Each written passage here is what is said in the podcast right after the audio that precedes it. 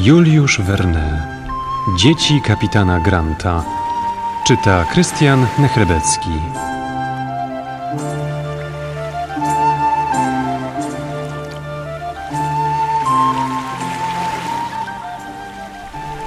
Trzęsienie ziemi minęło.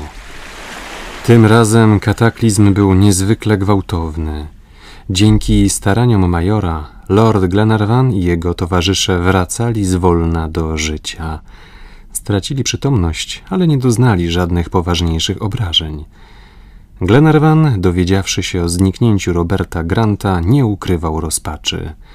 Moi drodzy, mówił powstrzymując z trudem łzy, trzeba go szukać. Musimy go odnaleźć.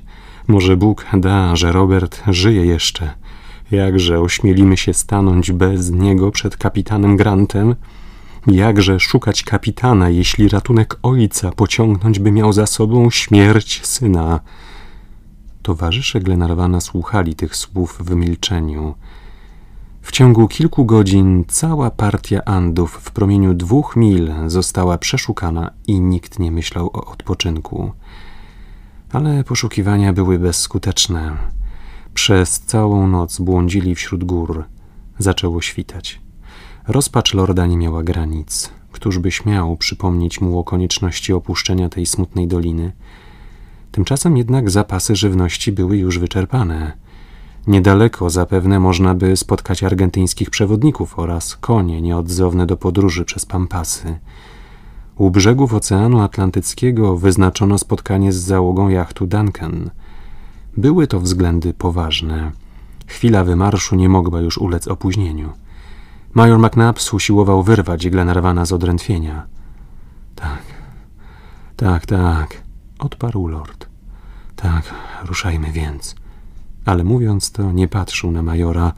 Wzrokiem śledził uporczywie jakiś punkt w przestworzach. Nagle podniósł rękę, która zastygła w bezruchu. Tam, tam!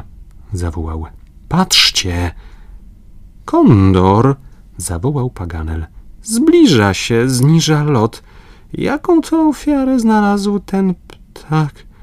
Może zwłoki Roberta Granta?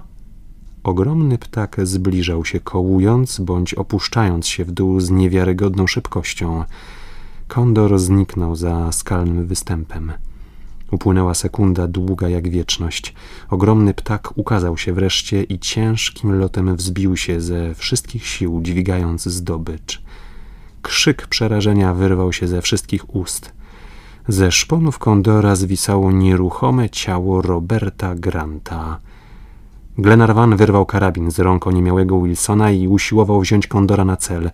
Ręka mu jednak drżała. Nie mógł ustawić broni. Oczy zachodziły mgłą. Nie zdążył jednak nacisnąć kurka, gdy silna detonacja rozległa się gdzieś w głębi doliny, a kondor, trafiony w głowę, wirując, opadał ku ziemi, podtrzymywany przez rozłożone skrzydła, które tworzyły jakby spadochron.